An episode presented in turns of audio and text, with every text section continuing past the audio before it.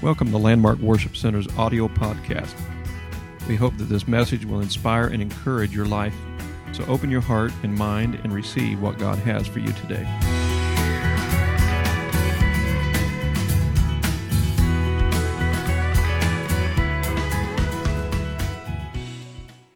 We'll be able to get finished with what I want to get finished with. Praise God. We're going to do a review from last week and then we'll hit the ground running here this morning and see where God will take us. Praise God. Last week uh, in our review, uh, Abram's faith had been greatly challenged by the unfolding events uh, in which his wife Sarai had been taken from him at the hand of the Pharaoh. And he had sought help from his God to gain her back, and yet to look at the situation, it was as though God had not heard him. It was as though nothing had changed. And uh, unknown to Abram, even though it looked as though God was not doing anything, unknown to him, God was on the move. God was at work at rectifying the situation that Abram had gotten himself into uh, in, in, in all of his major plans that he had tried to make to try to prevent exactly what had happened. And yet it happened anyhow. And so, um, in God's working, he had plagued Pharaoh's house with plagues. And uh, sores that had resembled leprosy had broken out upon he and his and uh, his his household. The scripture talks about the plague hitting he and his household both, and and a civil rebellion broke out. And through this process, at last Pharaoh discovered why all of these things had come upon him, and and so he called for Abram to come before him, and he restored Sarai to Abram, and he let him keep the gifts that he had given him in exchange for for Sarai. And then he told him to get out of Egypt and don't look back. Don't let the door hit you on the way out. We want you out of here. We don't want you here. Leave. And of course, that was not a, a struggle for Abram. He couldn't get out of there fast enough. He, God had restored everything back to him, and he, he was more than willing to leave Egypt. He couldn't care less about staying there in Egypt. He wanted to get out, he wanted to leave. And so, this part of the story reveals an important point to us about God and his judgment as well. Abram had been wrong in his, in his choice to deceive Pharaoh and his decision to make Sarah complicit in, uh, in his scheme. But in his situation, it had, be done, it had been done as a means to protect himself and to protect those that were with him from the injustice of the Pharaoh towards them. It had been in innocency and in honesty that Abram had done what he had done, even though it was wrong. And how many of us have ever done things that were wrong? We did it innocently. We did it with the best of intentions, but it still was wrong. It's human nature. We do that. God understands that. He knows that. We, we are not good at judging things, okay? Because we don't know all the facts. We don't understand people's motivation. We don't understand why they do the things that they do. And until we can understand people's motives, which will never be, we don't have a right to judge. But God understands motives, He understands reasons, He understands why we do the things that we do. And that makes Him the perfect judge because He understands why we do what we do. When everybody else around us is scratching their head, why is He doing that? It doesn't make any sense. It makes sense to God.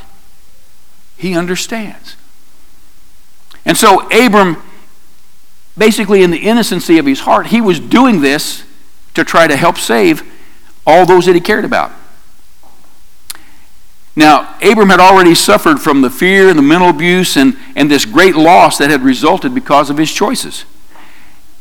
That's because our choices in life come with their own results. We mentioned that last week. Whether it be blessings or penalties, there are repercussions that are not to be connected with God's judgment against us. There are things that simply happen as a result of, it's a repercussion from the choice that we make. It has nothing to do with God making judgment or passing judgment against us, even though we may think that God doesn't like us anymore because all these things are happening. That's not the case. It's just simply the result of the choice that we made. Choices, every choice we make in life has repercussions. That's why it is so important for us to call upon God and to get his understanding and to get his direction because he's going to lead us down a path with good repercussions, not bad ones. But when we make decisions on our own, not knowing the repercussions that are connected to the choices we're about to make, we'll wind up making the choices that bring about bad results. And then we we wonder why God's turned his back on us. We wonder why all these bad things are happening to us. Well, God doesn't love me anymore. That's not the case at all. We just simply made a bad choice. And we have to live with the result of those choices. And that's what's happened here with, with Abram. He's made some bad choices. He did it in innocency, but you can't cancel out the repercussions from the choices that you make. They're going to happen. They're going to happen. And that's what's going on here in Abram's life. He's not being punished by God, he's not under God's judgment. He's just simply re- receiving the repercussions from the choices that he's made. Then we come to Pharaoh. And those events that had occurred to him were, in fact, God's judgment against him. Because I guarantee you that Pharaoh had done this more than once. This was not the first time that Pharaoh had ever stolen somebody's sister, daughter, wife, whatever. He took whatever he wanted. This was a common practice. So this was not the first time this had happened, but the repercussions that had simply kind of been faded away in, in the past, in this situation, it's judgment that God brings. He judges Pharaoh for his actions against Abram. And the reason that God does this is because here Pharaoh is guilty of the abuse of his power against innocent people. He had acted out of a feeling of entitlement. He had the power of supreme leader, and thus he has the entitlement to do whatever he wants to do. And therefore, he could take whatever he wants to take, and he did. And he did. But God holds leaders to a higher standard. Since all power and authority comes from God, when those in authority abuse that authority and misuse it to the point where they run roughshod over those who are under their care, it becomes a slap in the face of God. It's not right. God is perceived in bad light because of the abuse of authority.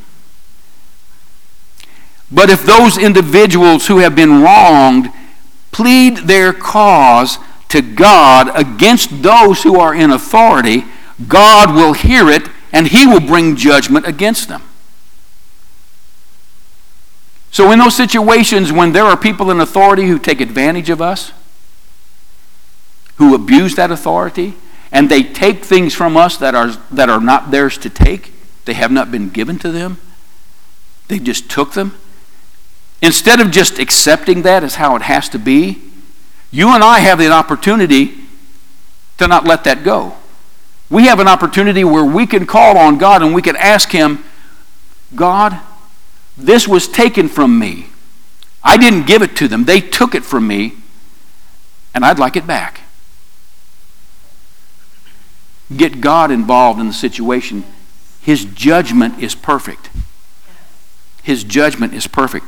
And we found out that whenever Abram had left, he got to keep all the things that he had been given as gifts for his wife by the Pharaoh.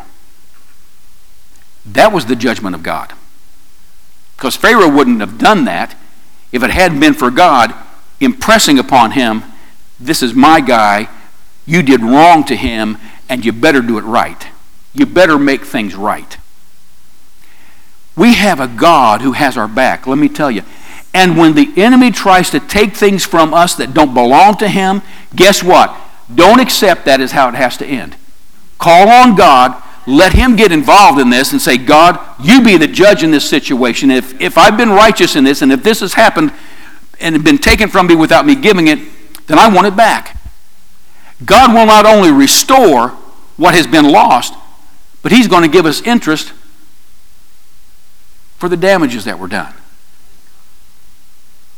Because he's just.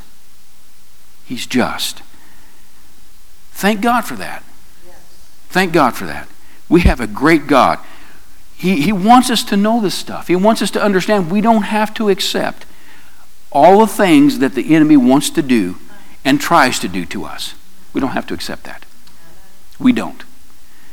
If we give him an opportunity, he'll restore what was taken. And I thank the Lord. So the story ends good. It ends on a good note. And thank God for that. And now, if you will turn in your Bibles to Genesis chapter 13, we're going to read the first verse. We're getting out of chapter 12. Now we're going into a new chapter, chapter 13. Man, we're just breezing along, aren't we? chapter 13 in five years. That's good. We're making progress.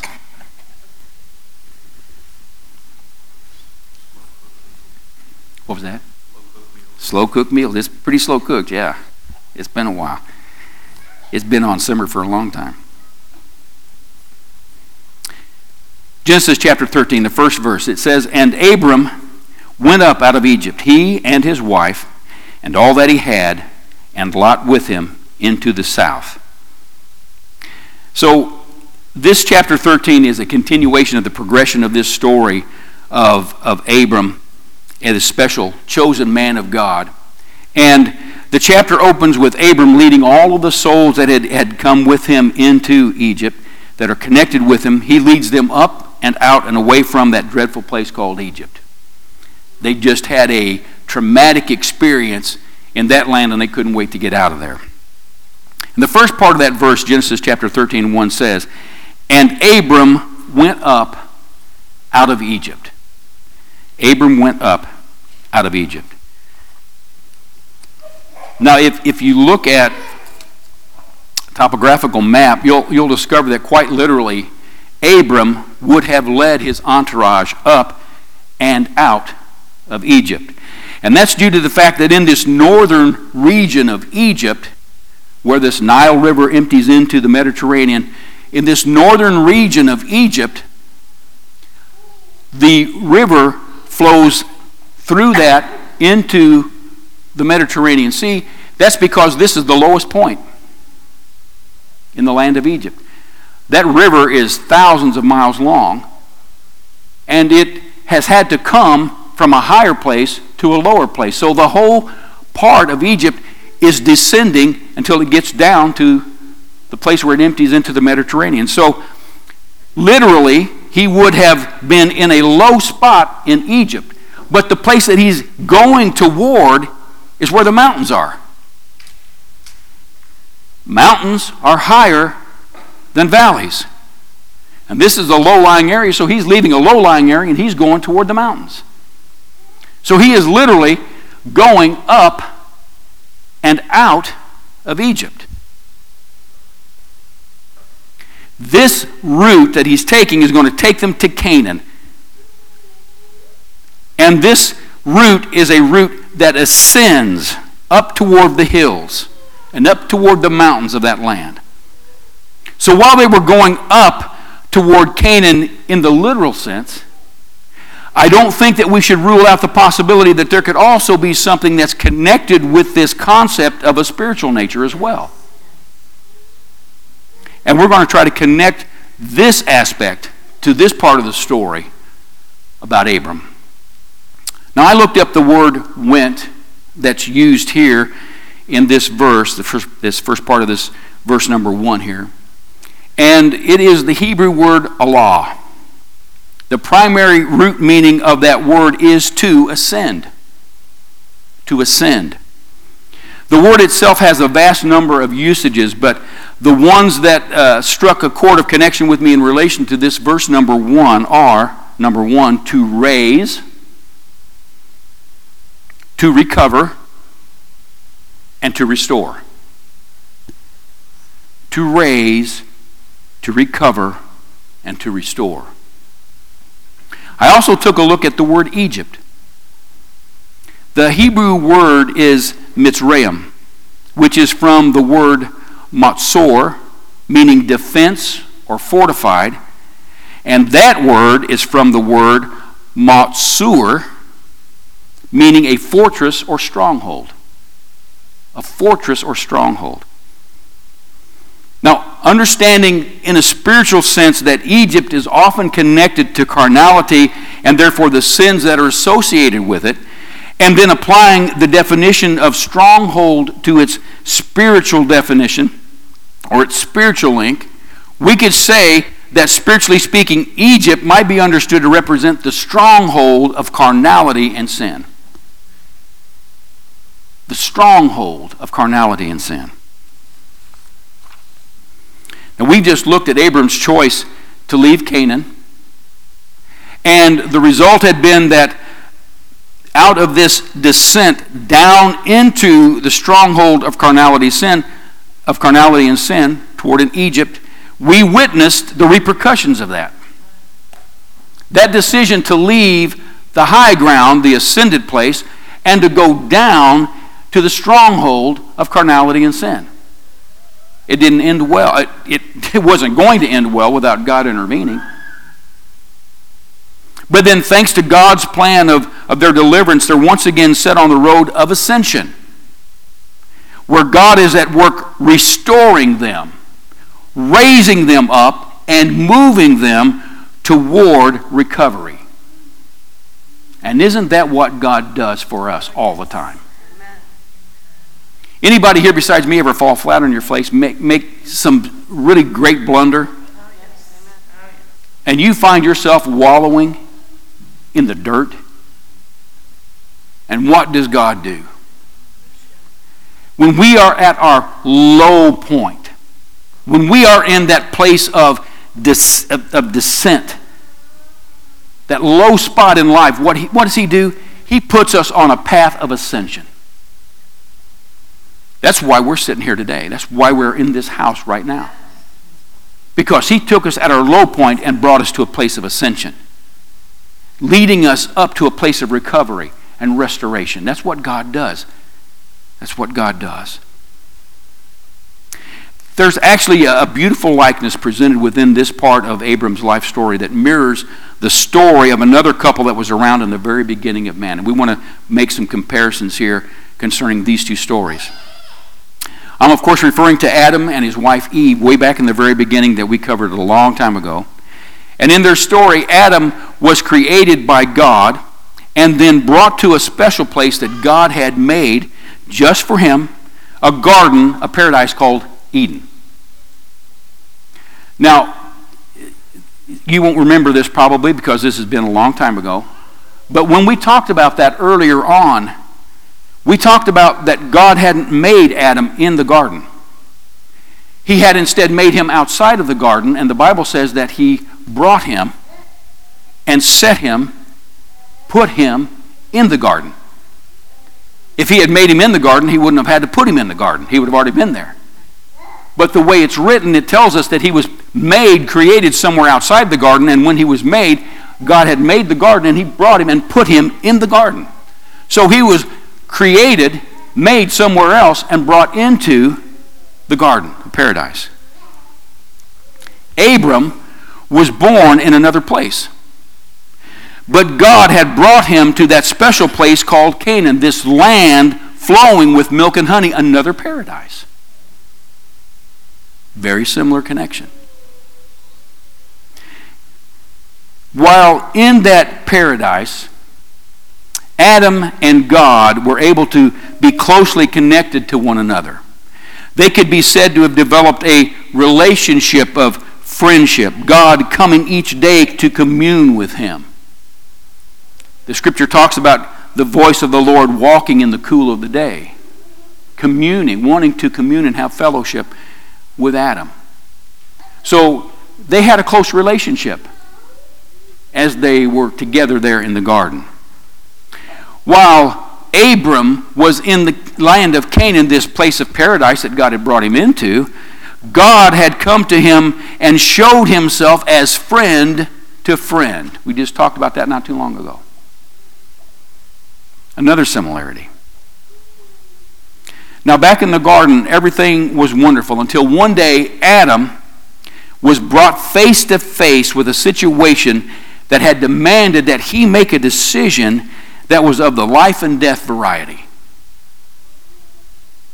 His wife had offered him the fruit of the tree of the knowledge of good and evil, and it was up to him to make the choice and make the decision what do I do about this? And it was a matter of life and death because God had told him, if you partake of the tree of life, the, the fruit from the tree, you will die. So it was life and death. The choice that he had to make was life and death. What about Abram and the famine? Abram was brought while he was in that same land, that same paradise. He was met with a life and death situation. The famine had broken out that was so intense that people could have died from it. So he's met with a life and death situation. Do I trust what God is trying to do with me, or do I make my own choice? Does Adam trust God and his words, or does he make his own choice? Very similar situations. And then the choice uh, that Adam had made moved him out of that place that God had prepared for him and brought him into. And the result was that Adam was set on a path that took him down on a descent into the stronghold of carnality and sin. Does that sound familiar? Because the choice that Abram had made also caused him to descend and to go down into the stronghold of carnality and sin.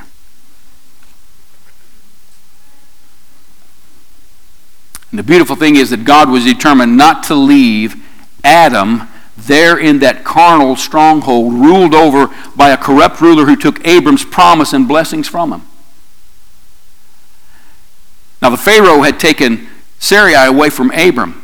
She was intricately connected to Abram's promise from God of great blessing. But God would not leave Abram without having this hope of this blessing being restored.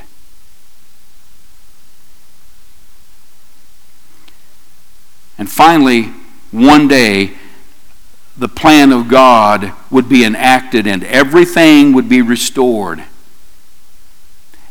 Adam and all would be released from the stronghold and set on a course of ascension that would return him to that land that was promised him, wealthier than he had ever been before.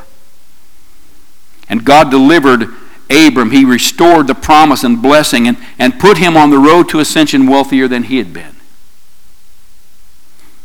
I think there are just too many parallels here for this to be coincidence. I think God is trying to share some things with us. And while I was making these comparisons and connecting these dots together, uh, between this story of Adam in the beginning and Abram here in Genesis chapter 12 and then in Genesis chapter 13 and 1, I was struck with yet another similar situation from yet another story in the scripture. Now, in our story here in Genesis 12, Abram had taken all of his family that were on the journey with him into Egypt because of a severe famine that had struck Canaan. But in Egypt, there was yet plenty. Only a few generations later, we're introduced to this other story that I'm talking about here right now. And that involves the future descendants of Abram.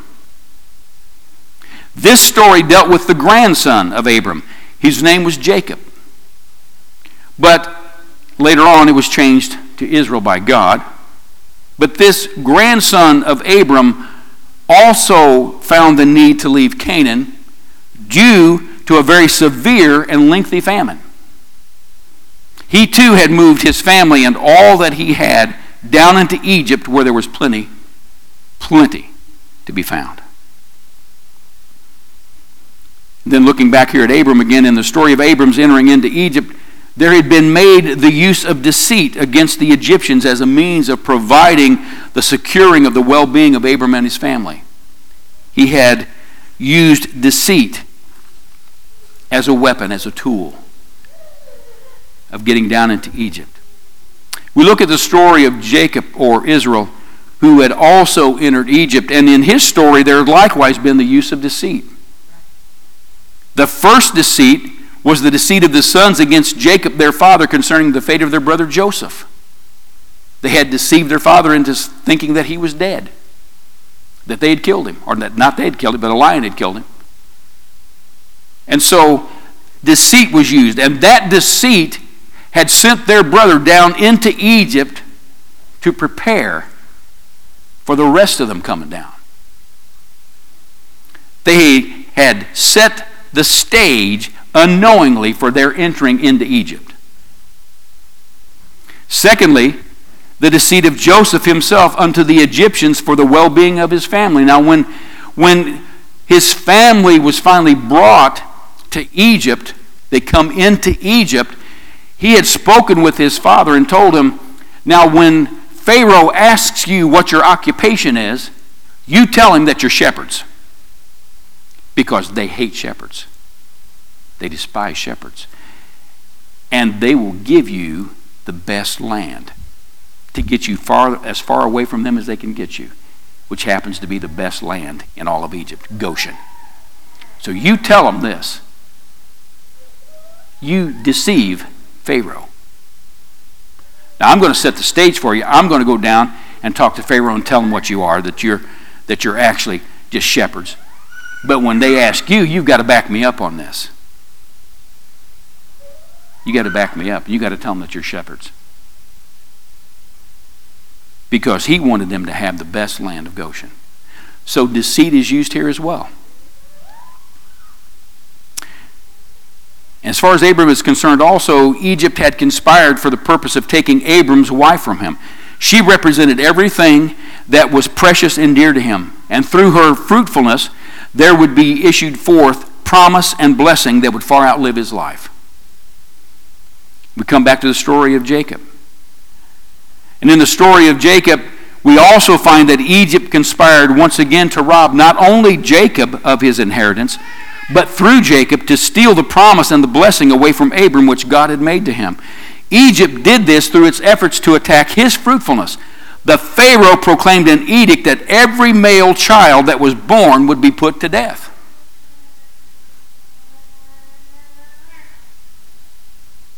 He was taking the promise, trying to take the promise. In the story of Abram, we get to witness God step in and use the means of Pharaoh's interference with his plan for the promise of fruitfulness to Abram to become the very vehicle that would, in the end, produce their freedom.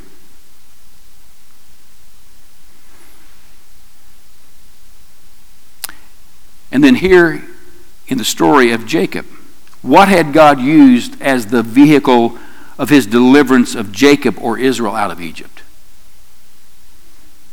The promise of fruitfulness to both Abram and Jacob had been threatened by Pharaoh. And out of his edict to have all Hebrew male children born put to death, Moses was a product of that effort by Pharaoh, and it became Moses who would lead the people to freedom.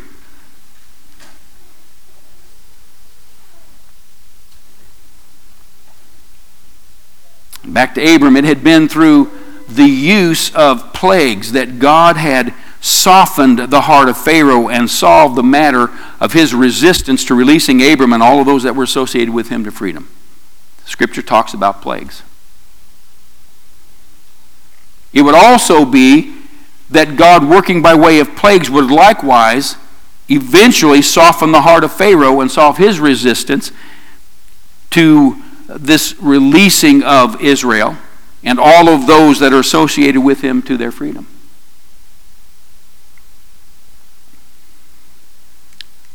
And then Pharaoh had sent Abram away from Egypt, a richer man than he had been before he had entered. And upon leaving Egypt, Abram was said to have gone up. He had left that bastion of carnality that he had gone down into, and with the help of God, he was set on that road of ascension that would lead him toward becoming a more spiritually inclined man. And when God had delivered Israel from Egypt, they too had been set on a new road. They, the road they had taken uh, to enter into Egypt, that road that took them down into the very stronghold of carnality was exchanged for that new road that would take them up. They were set to travel the path of ascension that led them away from carnality and away from sin toward them becoming a more spiritually inclined people, able to exhibit the traits of God instead of what those traits were that they learned in Egypt. It took them a long time to get those traits that they learned in Egypt out of them. But God took them on that road of ascension. This, so, this story that we've just talked about here these, uh, in, uh, uh in Genesis uh, chapter 12 and, and the first part here of chapter 13, talking about Abram. This represented the beginning of the implementation of the plan of God that would eventually fulfill the promise that he had made way back in Genesis 3:15 where he told the serpent what was going to happen to him. You're going to bruise his heel, but he's going to crush your head. This was the beginning of the implementation that was going to fulfill that plan. But this same story also foreshadowed the fulfillment of God's promise to Abram that his descendants would settle in Canaan and that they would increase in numbers to such a degree so as to seem an innumerable amount. When estimated uh, that when Israel moved out of Egypt, it had been, uh, it's been said that their numbers, the number of Israelites, would have been around 4 million. And that an additional 2 million servants uh, who had descended from those servants that had entered Egypt with Jacob and his family also would have left with them. So close to 6 million souls would have walked out of Egypt free. That's quite, quite a sea of people. That is almost an innumerable amount. We uh, got to go down to, this has been years ago, back when they used to have what they called the, the VP Fair. It changed it now to Fair St. Louis. Um, but we went down there and we went down there on a day when they said the crowd was estimated between 350 and 400,000 people. And I'm telling you, you could not go anywhere without bumping into somebody because you were that close. There were people right next to you, everywhere. Literally, you had to push your way and move your way through a crowd to get anywhere. You couldn't even see where you were going because of all the people. They took an aerial view of that, they took a picture of that, and everywhere you could look in downtown was people. There was not an empty spot, an open spot anywhere. It was people. And that's 300,000, 400,000 people. We're not talking 6 million. It would take you a long time to count the 300,000, but 6 million, it looks to be such a vast number you can't even count them. And didn't, didn't God say that He was going to bless Abram with descendants so large you couldn't count them? This was a nation of people that came out of the nation of Egypt. A nation. A nation. So Abram was able to leave Egypt with everything that was his, including his wealth, and nothing and no one was left behind, thanks to the intervention of God. His nephew Lot had gone into Egypt with Abram, and he too had left with, uh, with his uncle and headed back to Canaan.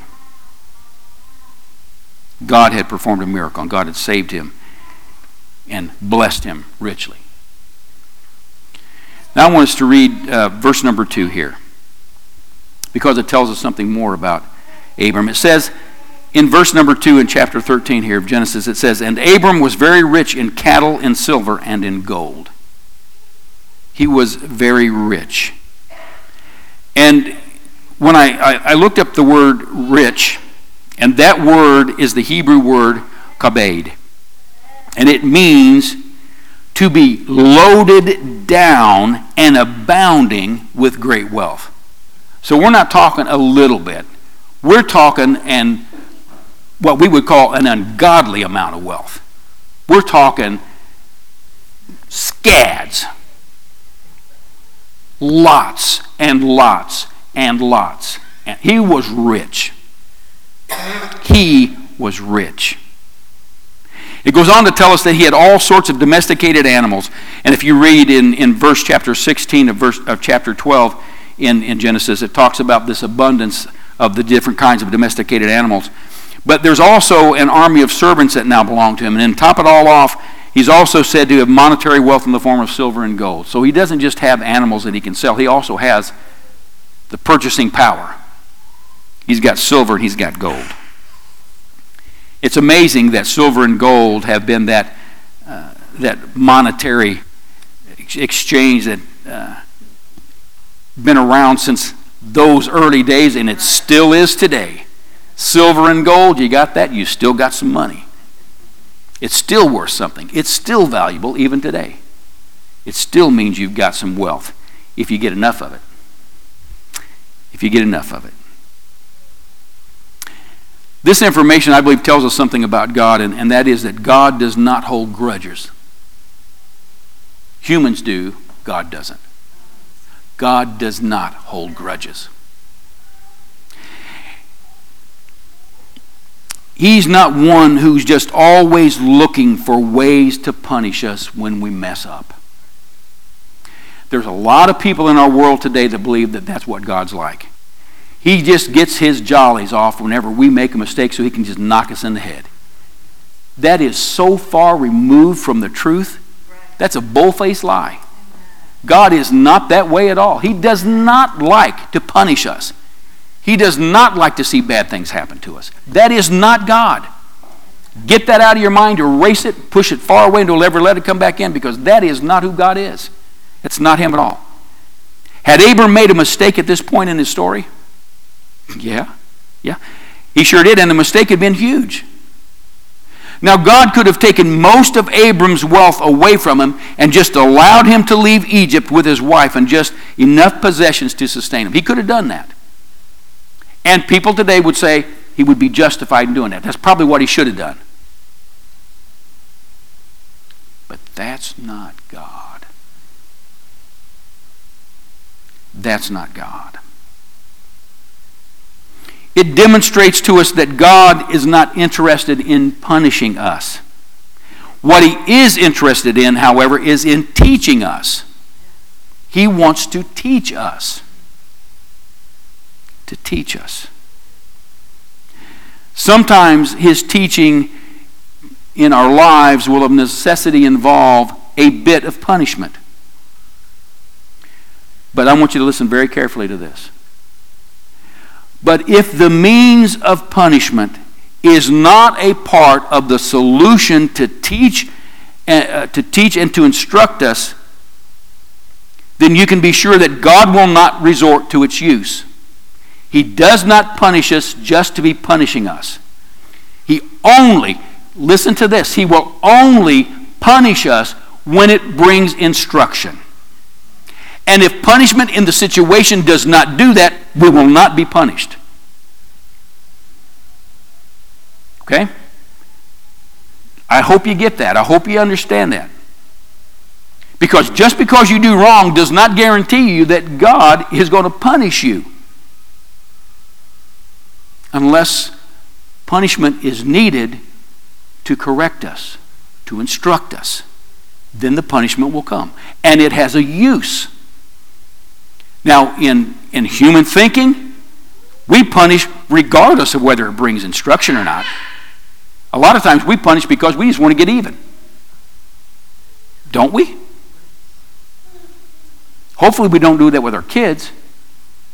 Hopefully, the punishment of a parent to the child is in relationship to the punishment that God has set for us, and that is we only use punishment as a means of teaching and instruction, not because we're mad. Now, I've been guilty of that, punishing because I was angry. And I had to apologize. Because that's not right. According to what God would have us to do, it's punishment only connected to are becoming aware and being taught and changed. It has to do with instruction. And I'm not here to imply that there's never punishment that's going to be meted out to the wicked. But, but we've got to also realize, as we've talked about before, that not everything bad that happens in our life is punishment. It's simply, it can be repercussions of choices that have been made. You know, we can become so confused about God and the way that He interacts with us in our lives. And, and I believe that the main reason that God seems sometimes to make no sense to us is because of the way that we come to perceive Him. And that, and that is that we try to understand God by forcing Him into a human mold. by our believing that God should react to various events and circumstances in the way that we think He should. But is God like us? Oh, He is so far, He is so far beyond us.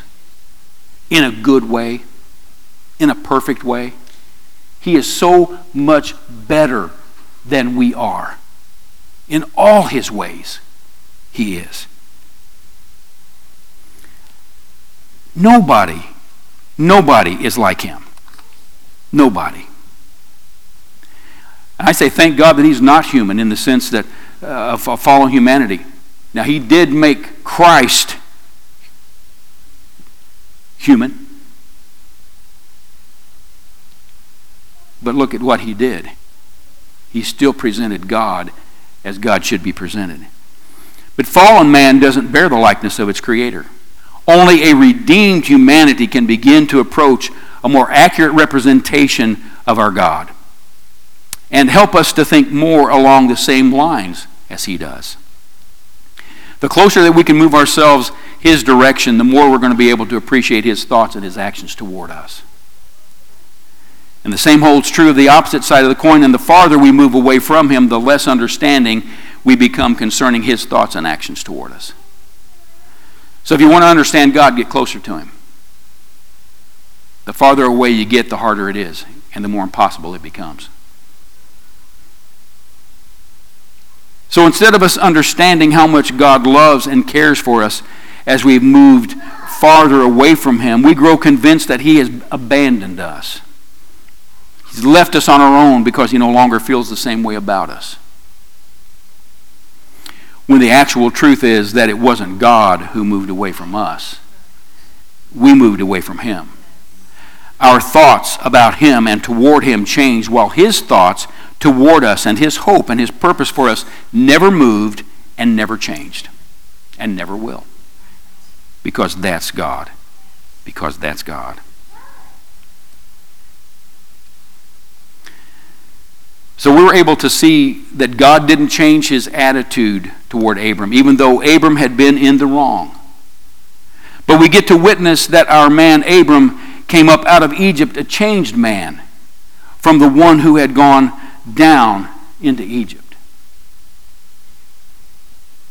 I believe that one of the main reasons that Abram had not experienced some punishment from God for his mistakes was that his mistake had been allowed to change him.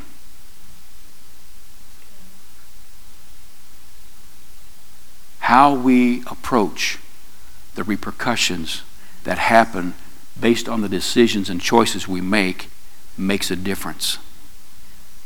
If we allow those things that we have chosen to do that, have, that were wrong, and we accept the repercussions and don't blame God in it, don't blame everybody else, but take the blame, say, It's me, I'm the one that did it, I'm the one that chose, this is on me God, I'm sorry. I don't want to be like this. I, I want to change. I don't want to, I don't want to embrace this new me. I want to be a different person.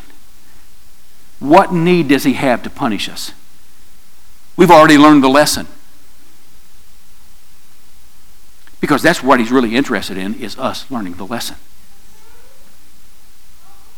He knows we're going to make mistakes. But it's how those mistakes affect us, it's how we allow them to impact our lives. How are we going to perceive it? What are we going to do about it? Are we going to blame everybody else? Like King Saul? It was always everybody else's fault, never his. Look what happened to him. He never changed. He never got better. He only got worse. And the more we allow our uh, our, our lives to be ruled by not accepting the blame, by not accepting the consequences, the worse and worse we will become. But if we're willing to accept what we've done and ask God to help us not to be that way anymore, not to repeat that again, help us to learn from this, help us not to be uh, devoted to this new life that we're finding ourselves. We've already learned what we've needed to learn from that, and we can move on, and God wants us to move on. It's vitally important. It's vitally important. Do we readily understand and then accept where the guilt lies? Do we start looking around for a scapegoat to pin it on? Does it become everyone else who is to blame except us? Is that how we perceive these repercussions that happen in life? How we answer that question is important because it's going to determine whether we need chastisement from God to elicit this change in us or if we've learned the lesson that we've needed to learn move forward. God wants us to be able to move past the mistake, to move forward into a continued progress on the path of God that's going to that He's going to set before us and that He wants us to take. And we have everything to say about that. Everything to say about that. And I want us to pray that God would help us to understand who He really is today. And understand that we have an ability to change so many things that happen in our lives, so many bad things that happen in our lives if we're willing to learn the lessons. Praise God. Let's pray. Lord, thank you today.